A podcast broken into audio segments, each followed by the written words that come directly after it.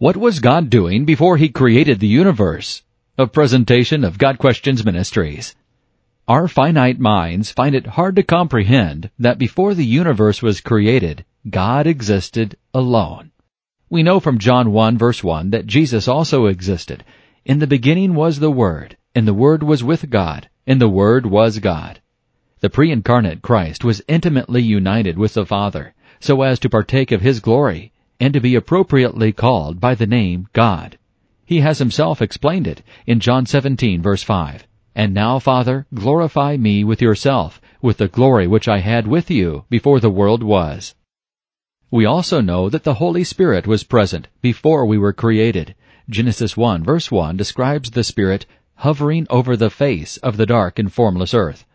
So for all the billions of years of incalculable time prior to the creation of the world, God existed in three persons, Father, Son, and Holy Spirit.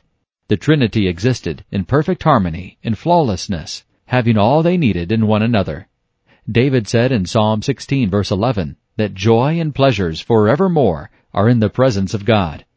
That means to be in the presence of God carries with it an overwhelming sense of joy, fulfillment, and pleasure. Before creation, God felt complete joy and fulfillment as he perfectly beheld and communed with himself. God has and always will experience complete joy because he has complete and perfect knowledge of himself. So before he created the universe, God experienced absolute satisfaction in himself. God dwelt joyfully alone in eternity as the Trinity. These three were together in fellowship with one another from all eternity. They loved each other. We know at some point they discussed the redemption of mankind.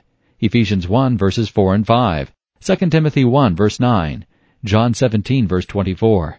But everything else lies in mystery.